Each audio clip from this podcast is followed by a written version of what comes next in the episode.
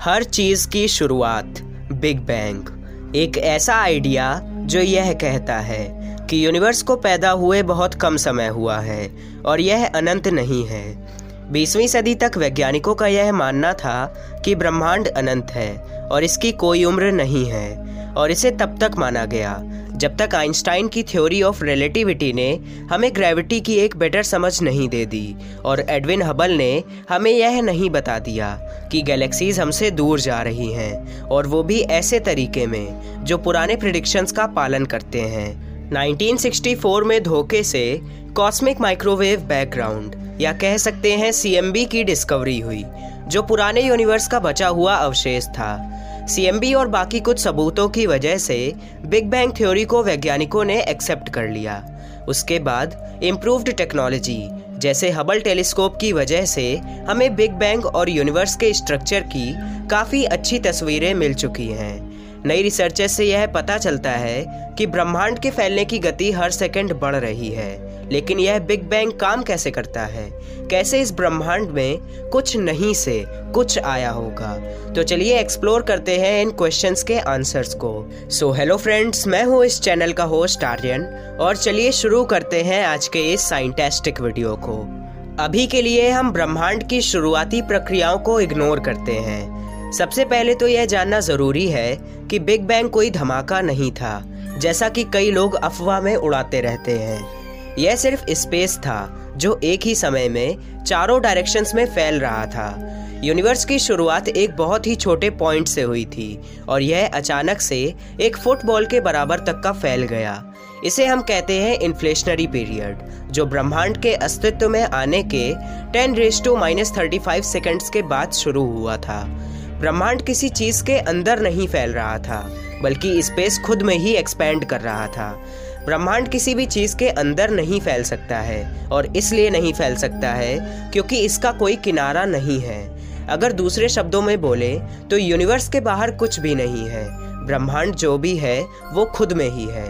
इतने गर्म और डेंस वातावरण में एनर्जी ने अपने आप को पार्टिकल्स के रूप में प्रकट किया, जो बहुत कम समय के लिए ही एग्जिस्टेंस में रहे। ग्लूऑन्स की वजह से कॉक्स के बहुत सारे पेयर्स का जन्म हुआ, जो आपस में ही डिस्ट्रॉय होकर और ज़्यादा ग्लूऑन्स को जन्म देने लगे, जो फिर से कॉक्स के पेयर्स बनाने लगे, और ये प्रोसेस ऐसे ही चलता रहा।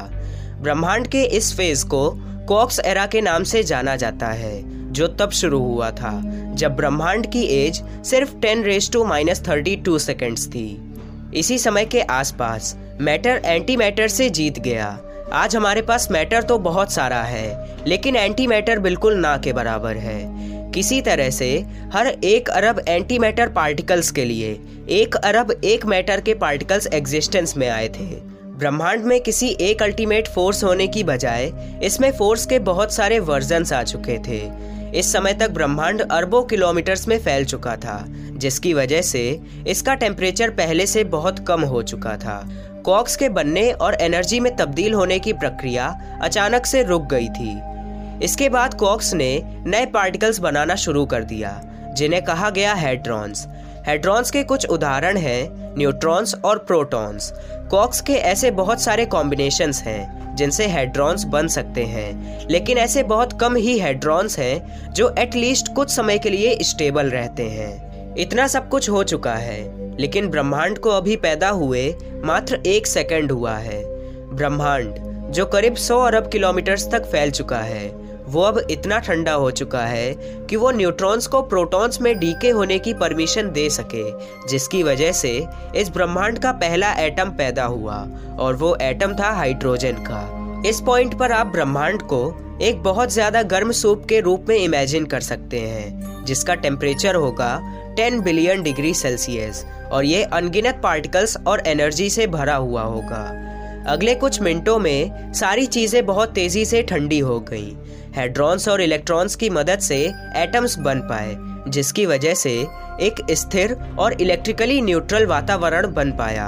एस्ट्रोफिजिसिस्ट ने इस एज को डार्क एज का नाम दिया, क्योंकि इस समय पर ब्रह्मांड में एक भी तारा नहीं था।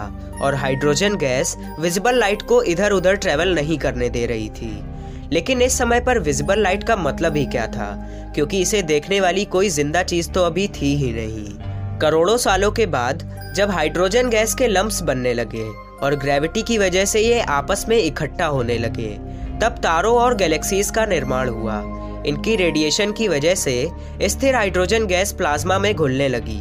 जो आज भी यूनिवर्स पर राज करता है और जिसकी वजह से विजिबल लाइट को ट्रेवल करने की परमिशन मिल जाती है। आखिरकार अब ब्रह्मांड में रोशनी आ चुकी थी।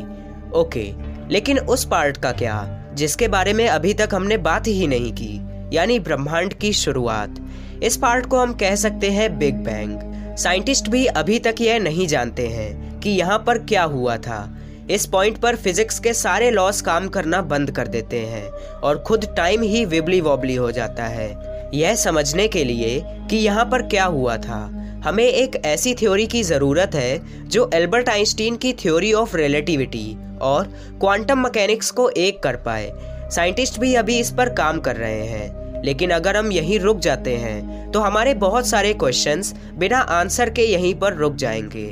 जैसे क्या हमारे ब्रह्मांड से पहले कोई ब्रह्मांड था? क्या यह पहला और अकेला ब्रह्मांड है? किस वजह से बिग बैंग हुआ था? क्या ये ऐसे प्रिंसिपल्स पर आधारित था, जिन्हें अभी तक वैज्ञानिक नहीं खोज पाए हैं? हम अभी कुछ भी नहीं जानते हैं, और शायद कभी जान भी नहीं पाएँगे।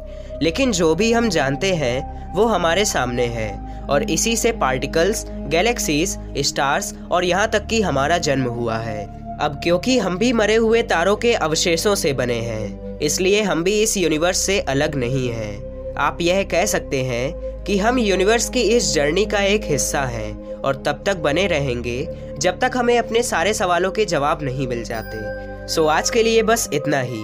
इस वीडियो में क्या कमी थी, मुझे कमेंट करके प्लीज़ ज़रूर बताइएगा, ताकि मैं आपके लिए और अच्छे वीडियोस को प्रिपेयर कर सकूँ। तब तक के लिए stay blessed stay inspired have a great day ahead and जय हिंद